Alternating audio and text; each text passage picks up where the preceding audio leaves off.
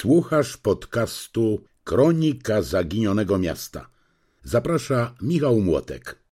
20 lutego 1945 roku, czyli niecały miesiąc po przejściu frontu, nad Iławę nadleciał od południa samolot radzieckich sił powietrznych z zadaniem wykonania dokumentacji fotograficznej.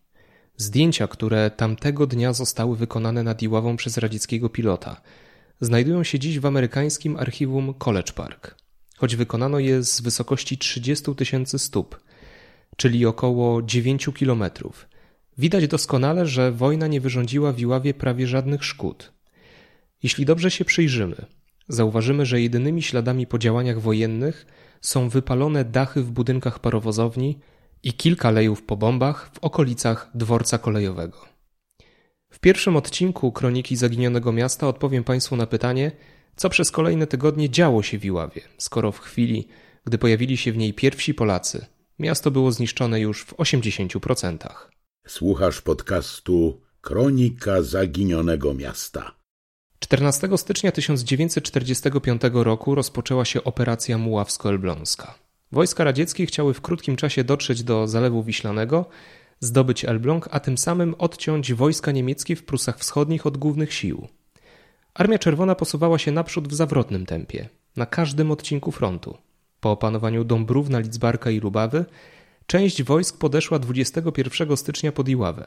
Atakiem na miasto dowodził generał Ksenofont Małachow, dowódca 29 Korpusu Pancernego, który nakazał siłami 32 Brygady Pancernej i 53 Brygady Strzelców Zmotoryzowanych obejść miasto od zachodu i północnego zachodu. W tym samym czasie 31 i 25 Brygada Pancerna odciąć miały drogi prowadzące do Iławy od wschodu i północnego wschodu. Iława, jako ważny węzeł komunikacyjny, kolejowy i drogowy, była trudnym celem dla wojsk Małachowa. Dla radzieckich dowódców było jasne, że tak ważne strategicznie miasto będzie bronione przez Niemców. Nie mylili się. Wkrótce po rozpoczęciu natarcia Rosjanie natrafili na pierwsze niemieckie pozycje obronne na linii Drwęcy – Choć zmniejszyło to tempo ataku na miasto, po likwidacji kolejnych gniazd obrony na dojściach do Iławy, w nocy z 21 na 22 stycznia zamknięto pierścień wokół miasta, blokując Niemcom ostatnie drogi ucieczki. Radzieckie siły mogły ruszyć z ofensywą dalej, na północ, w kierunku zalewa. Na pomoc garnizonowi w Iławie ruszyła tymczasem z północy kolumna kilkudziesięciu samochodów z piechotą. Niemcy zostali jednak rozbici. Iława została ostatecznie zdobyta 22 stycznia, w połowie dnia. Dzień później, 23 stycznia, Niemcy próbowali jednak odbić miasto. Kontratak 7 Dywizji Pancernej, która ruszyła na Iławę od południowego zachodu, został jednak zatrzymany. Rosjanie podali niedługo potem, że w wyniku walk o Iławę Niemcy stracili 1500 żołnierzy, a kolejnych 300 oddało się do niewoli. Liczby te, jak każde inne dane podawane przez wojska sowieckie, trzeba przyjąć jednak z pewną rezerwą. Straty poniosła też Armia Czerwona. Wśród poległych pod Iławą znalazł się m.in. młody kapitan Anatolij Czepurienko, który wcześniej uzyskał tytuł bohatera Związku Sowieckiego i medal Złotej Gwiazdy. Część poległych Rosjan pochowano na cmentarzu blisko skrzyżowania dzisiejszych ulic Sobieskiego i 1 Maja. Szczątki żołnierzy ekshumowano z tego miejsca w pierwszej połowie lat 50. i przeniesiono na cmentarz żołnierzy Armii Radzieckiej w Braniewie. Po rozbiciu kontrataku z 23 stycznia przez Iławę przetoczyła się część głównych sił 29 Korpusu Pancernego. Następnie w mieście pojawiła się administracja wojskowa z komendanturą, którą dowodził major Konstantinow, wojska NKWD oraz oddziały tyłowe Armii Czerwonej. Był to też początek dramatu niemieckiej ludności cywilnej, która zdecydowała się na pozostanie w Iławie. Przez kolejne tygodnie najbardziej cierpiały kobiety. Powróćmy jeszcze do 22 i 23 stycznia. Nic nie wskazuje na to, by po wejściu Armii Czerwonej do Iławy toczyły się w mieście jakiekolwiek uliczne walki. A nawet jeśli miały one miejsce, to nie pozostawiły większych śladów. Ślady mogły pozostawić natomiast potyczki, do których dochodziło na obrzeżach miasta, walki w okolicy dworca oraz pojedyncze naloty radzieckich bombowców, o których zameldował starosta powiatowy Edmund Ligocki w piśmie do Biura Odszkodowań Wojennych przy Prezydium Rady Ministrów. Według niego radzieckie samoloty pojawiały się nad Iławą już od połowy stycznia. Potwierdzają to też wspomnienia Polaków, którzy przetrzymywani byli w obozie karnym przy dzisiejszej ulicy Kolejowej z tym że według nich pojedyncze bombardowania koncentrowały się na okolicach dworca kolejowego, parowozowni i nie wyrządziły one większych szkód. Gerda Feierabend, rodowita Iławianka mieszkająca w Iławie od 1935 roku, wspominała wiele lat później, że w wyniku bombardowania w nocy 18 stycznia nieznacznie ucierpiały też obrzeża Starego Miasta. Spłonęła m.in. wytwórnia i rozlewnia Hugo Nikała. To wtedy zarządzono ewakuację mieszkańców Iławy. Jak zatem doszło do zniszczenia miasta? Na to pytanie odpowiedział starosta Edmund Ligocki we wspomnianym już piśmie z sierpnia 1946 roku. Napisał on, i była to bardzo odważna jak na tamte czasy teza. Po ustąpieniu wojsk niemieckich powstały pożary spowodowane przez armię sowiecką. I rzeczywiście, to Rosjanie od końca lutego 1945 roku zaczęli systematycznie niszczyć miasto. Podpalenia budynków poprzedzone były zorganizowaną grabieżą na wielką skalę. Łupy wywieziono niedługo potem do ZSRR. I choć należy dodać, że Iława nie była tu żadnym wyjątkiem, a podobny los spotkał wiele innych miast na terenie Prus Wschodnich, to spośród okolicznych miejscowości Iława ucierpiała najbardziej. Według Edmunda Ligockiego straty w budynkach szacowano na 80%.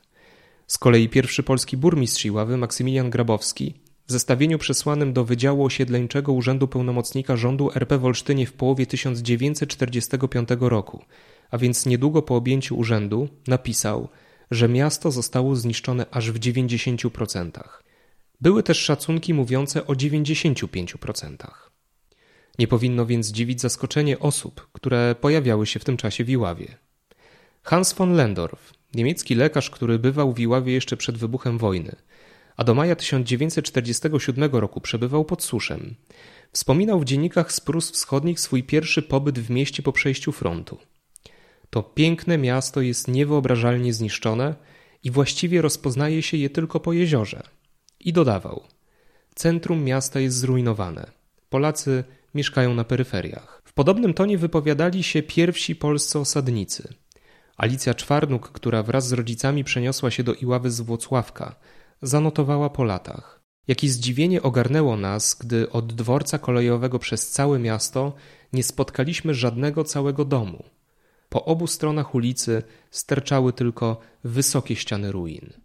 Mikołaj Czerny, który przybył do Iławy w sierpniu 1945 roku, wspominał: Śladami wojny, jakie zobaczyłem po przybyciu do Iławy, były spalone dachy, strychy i górne piętra domów na Starym Mieście i na głównej ulicy.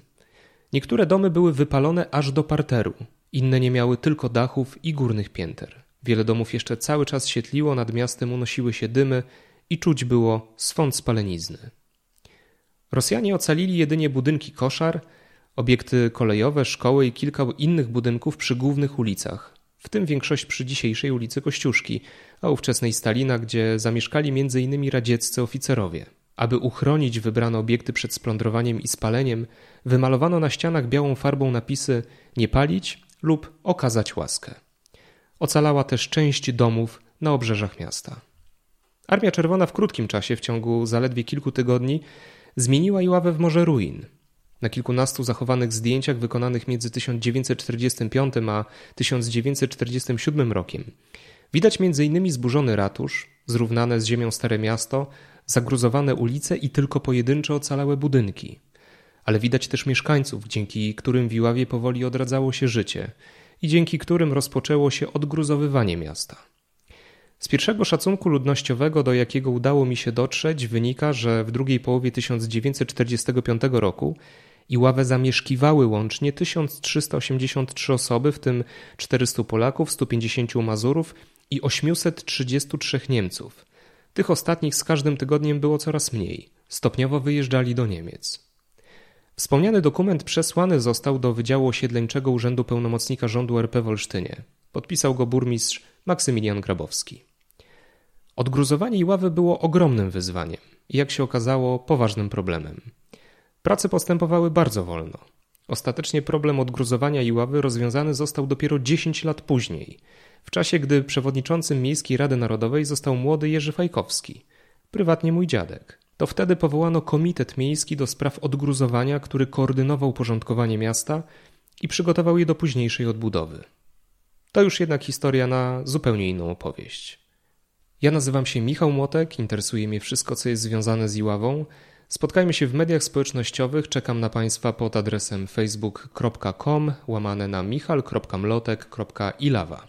Zapraszam też do internetowego Muzeum Iławy na www.ilawasprzedlat.pl, czyli do tworzonej przeze mnie od kilkunastu lat bazy wiedzy o naszym mieście. Słuchasz podcastu Kronika Zaginionego Miasta. Zaprasza Michał Młotek.